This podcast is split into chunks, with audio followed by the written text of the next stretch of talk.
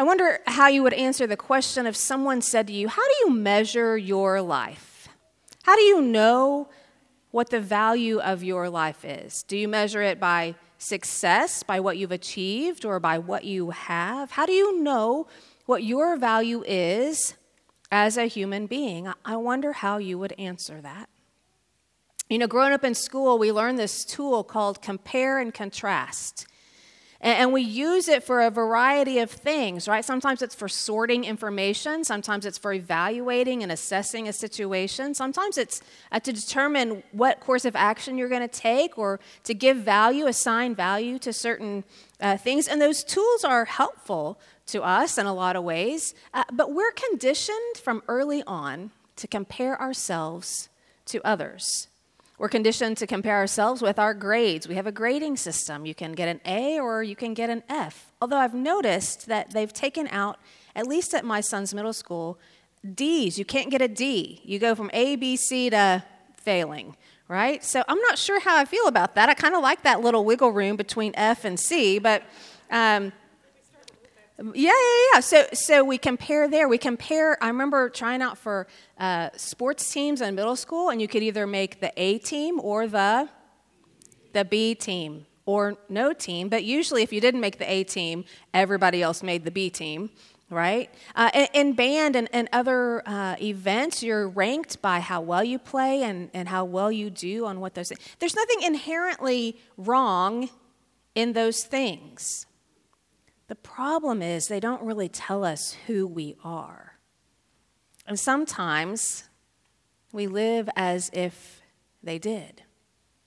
When we grow up, we're not necessarily taking uh, tests or, or getting grades anymore, but we still compare ourselves to one another based on our possessions and our careers and our families, what our family life looks like, different from what others look like. We compare the gifts that we've been given. We compare even our spiritual journeys and, and where we are compared to where someone else is. And when we do that, when we compare and contrast our lives with that of others, sometimes it's in an effort to make us feel better about ourselves that usually ends up making us feel worse about ourselves because it's not really about what the other person has or doesn't have. It's not really about what they do or don't do. It really is internal when we're doing that comparing thing, that contrasting thing, what we're comparing is what we see on the outside to what we feel on the inside. We're comparing a very curated image of what someone else portrays with who we know ourselves to be. It's, it's just, uh, it, isn't comparable. You can't really compare your inside with their outside. And they're doing the same thing. Early on, we learn how to compare against and with others. And it follows us for most of our lives, often to the detriment of who we really are. And what if we stop doing that? What if we stopped comparing ourselves to one another as a way to assess our worth and our value, or theirs for that matter, and simply allowed ourselves to be and believe that we are God's beloved children? This is out of 1 John. See what love the Father has given us. There's one translation that says, See what love the Father has lavished upon us that we should be called children of God, and that is what we are children of God. That's what we are right here, right now. I found this little meme the other day, right? Stop comparing yourself to others. We always have that er on the end, someone smarter or funnier or prettier or kinder, right? I am a beloved child of God, and you are a beloved child of God. We don't have to be better than or less than. We're awesome and also awesome, beloved and also beloved. I wonder how the world would change if we really believed and lived this truth. And how would it change how we see ourselves and how we see others? Let's pray. Lord, I pray that you would open our ears to hear and our hearts to receive your word to us today, that it would take hold of us and transform us. And I pray that the words of my mouth and the meditations of all of our hearts would be pleasing and acceptable to you, for you are our rock and our redeemer. Amen. We continue in this series on some of Jesus' parables that turn the world upside down. Tonight's comes, this first one comes out of Matthew 20. These texts are from the message translation. God's kingdom is like an estate manager who went out early in the morning to hire workers for his vineyard. They agreed on a wage of a dollar a day and went to work. Later, about nine o'clock, the manager saw some other men hanging around the town square unemployed. He told them to go to work in his vineyard and he would pay them a fair wage. They went. He did the same thing at noon and again at three o'clock. At five o'clock, he went back and found still others standing around. He said, Why are you standing around all day doing nothing? They said, Because no one hired us. He told them to go to work in his vineyard. When the day's work was over, the owner of the vineyard instructed his foreman call the workers in and pay them their wages. Start with the last hired and go on to the first. Those hired at five o'clock came up and were each given a dollar. When those who were hired first saw, first saw that, they assumed they would get far more. But they got the same, each of them one dollar. Taking the dollar, they groused angrily to the manager. These last workers put in only one easy hour, and you just made them equal to us, who slaved all day under a scorching sun. He replied to the one speaking for the rest Friend, I haven't been unfair. We agreed on the wage of a dollar, didn't we? So take it and go. I decided to give to the one who came last the same as you. Can't I do what I want with my own money? Are you going to get stingy because I am generous? Here it is again the great reversal. Many of the first ending up last, and the last first. Now, this is not a parable that uh, is a prescription for good business practice, right? But that's not what Jesus was trying to convey to us. Jesus is giving us a picture of an extravagantly loving God, a God who constantly searches for those who aren't yet there, constantly searches for those who want to be part of the king, kingdom, God's kingdom, and to help build that kingdom. The God who wants everyone to have a chance, and the God who gives everyone who comes that chance. It is a God who delights in giving everyone, from those who have uh, been believers from the time they were born to the ones who are brand new to the faith, to the ones who don't even yet know that the faith is where they long to be. He gives to each of those who come, He's willing to give to each of those who come the gift of eternal life and joy, abundant life and joy. And it all sounds great until we start looking around at when other people got here and at what other people have done. And we compare it to what we've done and how long we've been here, right? It all sounds great until we start calculating in our minds all the work that we've done and all the time we've put in. And here come some newcomers that get the same thing. They get the same eternal life, the same joy of our relationship with God, the same mercy as we did. And we start comparing ourselves with one another. And, we start lifting ourselves up, elevating ourselves into a place of trying to manage what God does or doesn't do with God's love and God's generosity. We get caught in that trap of comparison. And this kind of comparison only serves to steal our joy and our life. In John 10, you may remember Jesus talking about being the good shepherd. This is a continuation of that text. Jesus told this simple story, but they had no idea what he was talking about. So he tried again. I'll be explicit then. I am the gate for the sheep. All those others are up to no good, sheep stealers, every one of them. But the sheep didn't listen to them. I am the gate. Anyone who goes through me will be cared for. Anyone who goes through me will be cared for, will freely go in and out and find pasture. A thief is only there to steal and kill and destroy. I came so that they can have real and eternal life, more and better life than they ever dreamed of. Real and eternal life, more and better life than they ever dreamed of, all out of the shepherd's care and love. There's no comparison. There's no test to take. There's no earning your way in. There's no need to compare yourself with anyone else coming through the gate. Real and eternal life, more and better than they ever dreamed of for each one who comes whenever that one comes. There's no need in the kingdom of God to compare ourselves to anyone else. And yet we do.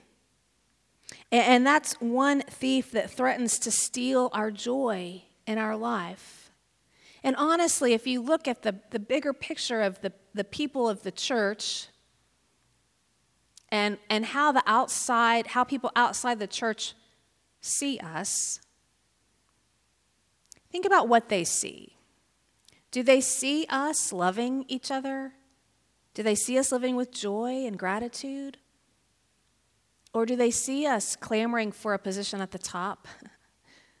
or arguing over who's right and who's wrong? Or making sure we have enough before we take care of anyone else? You know, when we are part of the church, we are kind of insulated, I think, to what the world sees. It's hard when you're in the midst of it to, to have eyes to see, but, but when the world looks at the church, do they, they see us as one body? Or do they see us as ones who are comparing and contrasting our lives with one another and trying to figure out how, how we come out on top? That's not to say that everybody in the church is doing that. I'm just, it's curious to me about what the world and those who are watching us, what they might actually say about what they see in us. There's no need for us to outstatus one another or to outperform one another. You know, there's this, it's, it's an age old problem. We all ha- know what that looks like to, to be uh, ones who are pushed to achieve and accomplish and, and be better than.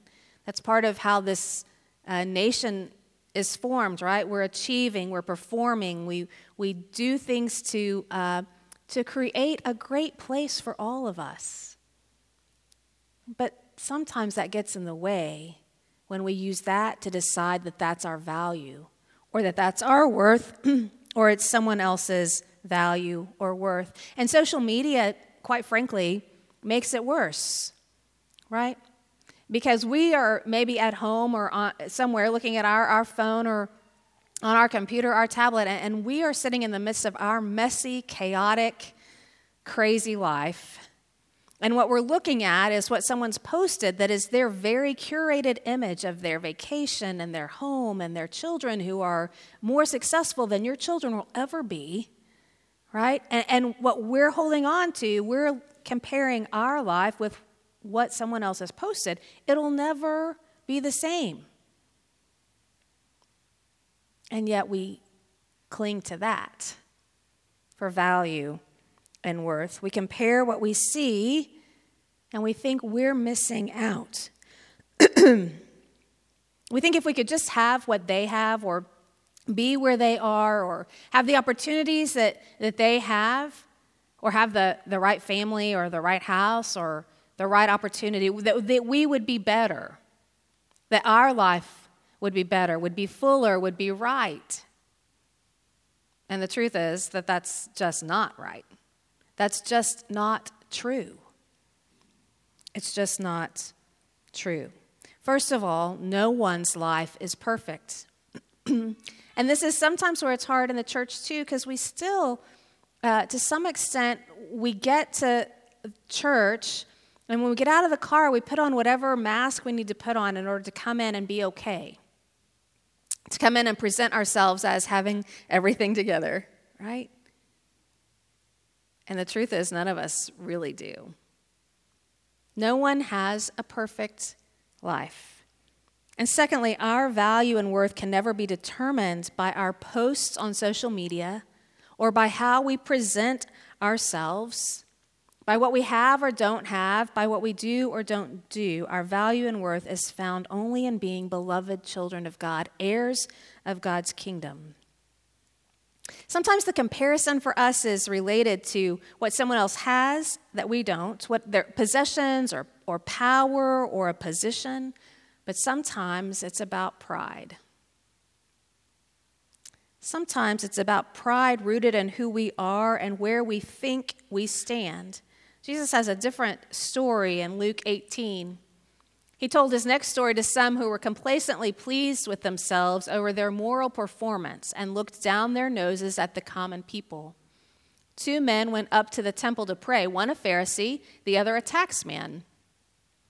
The Pharisee posed and prayed like this Oh God, I thank you that I am not like other people robbers, crooks, adulterers, or heaven forbid, like this taxman. I fast twice a week and tithe on all my income. Meanwhile, the taxman, slumped in the shadows, his face in his hands, not daring to look up, said, God, give mercy. Forgive me, a sinner.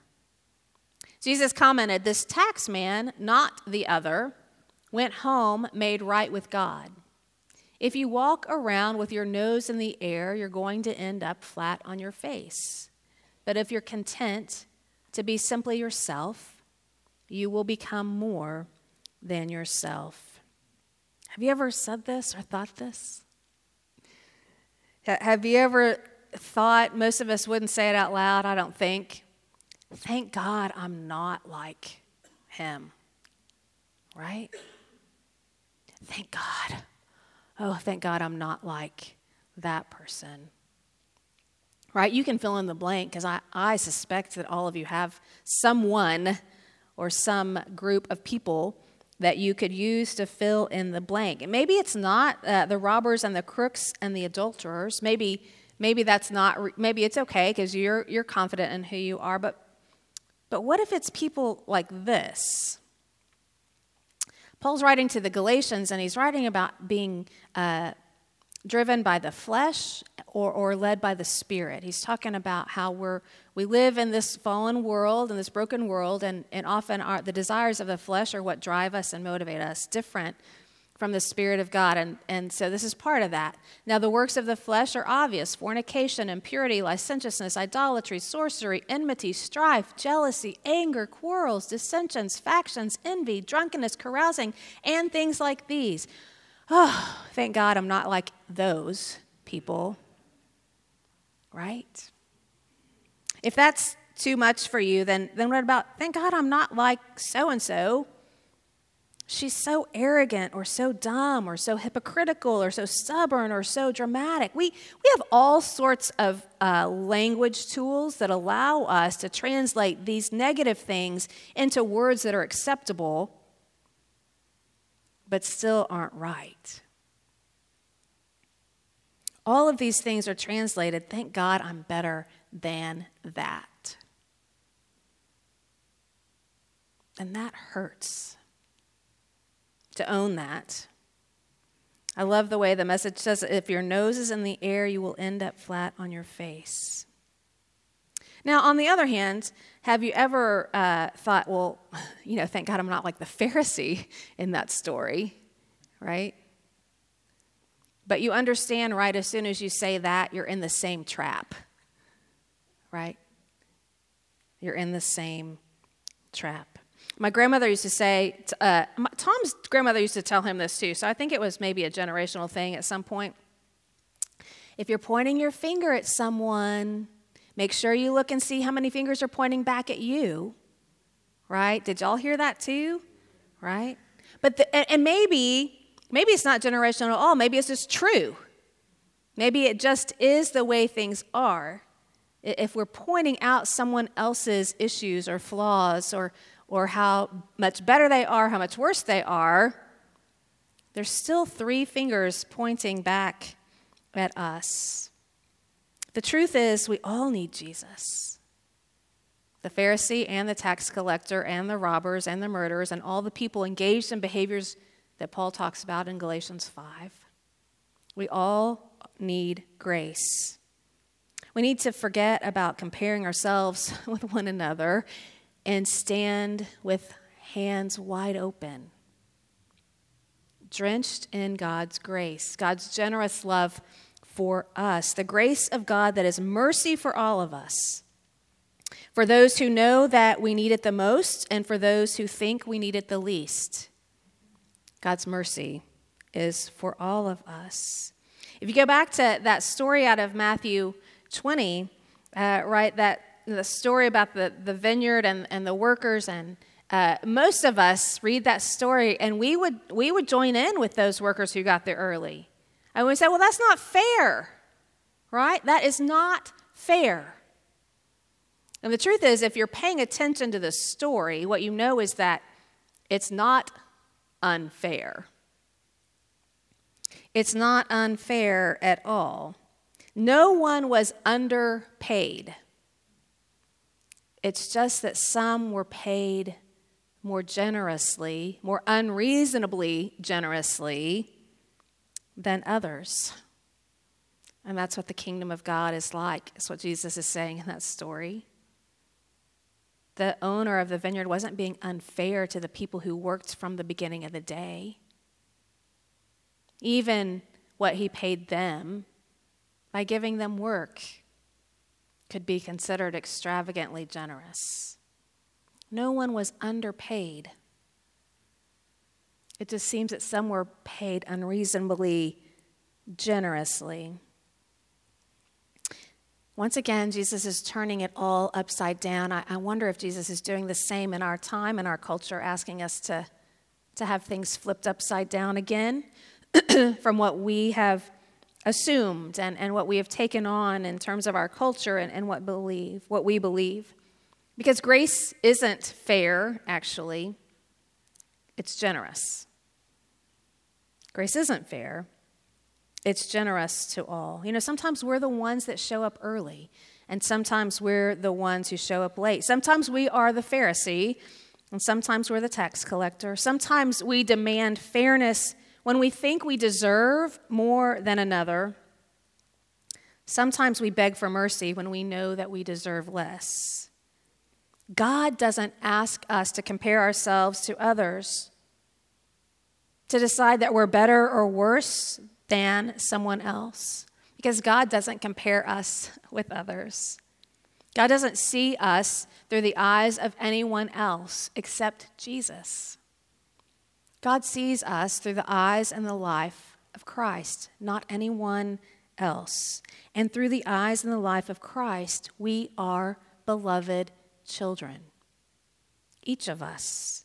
We are forgiven we are given abundant life now and eternal. God never sets us up to compare ourselves to one another. We do that. And God invites us to let go of doing that and know that we are seen and loved in Christ, fully loved and fully known in Christ. The real thief that comes in the night is thinking that we're more than we really are and or believing that we're less than we really are and allowing that conclusion to determine our value and our worth. Henry Nouwen was a Catholic priest, um, a theologian, an author. Uh, we use, I turn to him a lot for spiritual direction and, and wisdom. And this is one of his quotes. Over the years, I've come to realize that the greatest trap in our life is not success, popularity, or power, but self rejection. Success, popularity, and power can indeed present a great temptation, but their seductive quality often comes from the way they are part of the much larger temptation to self rejection. When we have come to believe in the voices that call us worthless and unlovable, then success, popularity, and power are easily perceived as attractive solutions. The real trap, however, is self rejection. As soon as someone accuses me or criticizes me, as soon as I am rejected, left alone, or abandoned, I find myself thinking, well, that proves once again that I am nobody. My dark side says I am no good. I deserve to be pushed aside, forgotten, rejected, and abandoned. Self rejection is the greatest enemy of the spiritual life because it contradicts the sacred voice that calls us the beloved. Being the beloved constitutes the core truth of our existence. Most of us can identify with that on one level. And maybe we can identify that in trying to understand that when, when we're the ones that are pushing other people out or criticizing or speaking uh, words of, uh, of unworth to someone else or about someone else, that's equally a rejection of who we are as created and loved by God, as God's beloved. If, if we know that we are God's beloved, then we allow others to be God's beloved as well. Paul writes to the Romans For all who are led by the Spirit of God are children of God. For you did not receive a spirit of slavery to fall back into fear, but you have received a spirit of adoption. When we cry, Abba, Father, it is that very spirit bearing witness with our spirit that we are children of God, and if children, then heirs, heirs of God, and joint heirs with Christ. What more could we want? Nothing that we can achieve or have in the world, nothing that anyone else has that we don't, can possibly measure up to this. Beloved children of God, heirs of the kingdom, heirs of everything that God has, is ours. Because God gives it to us generously, extravagantly, out of God's love. If we know this, then that changes everything. Because we can live in that generosity and we can extend that generosity. We can be our authentic selves before God and with one another, and we can let others be authentic as well. We don't have to pretend to be someone we aren't, and we don't have to ask anyone else to be someone they aren't. The thing is that we can either be a conduit of God's generosity and God's love. We can either offer ourselves to be an instrument and a vessel and a conduit of that love, or we can try to stand in the way. But we're not going to be able to stop the generosity of God from getting to the people that God loves, from getting to each of us. It will just flow around us because we're not big enough or great enough to stop God's love for ourselves or for anyone else. We can't determine how God offers it or to whom. We can only decide if we are going to receive it and live from it and offering it to one another. This week, I know, I, can guarantee you that you're going to walk out of here. Maybe it won't happen tonight. Maybe you're filled up tonight, and so what other people are doing and what other people have, it's not going to bother you tonight. But I suspect that as the week goes on, you will be tempted to compare yourself to someone else, for better or for worse, right? You'll be tempted to point the finger at someone else. An actual finger or in your mind, thank God I'm not them. Thank God I'm not like that. Right? So I want to challenge you this week as that happens, as you're tempted to compare yourself with what someone else has or doesn't have, or what they do or don't do.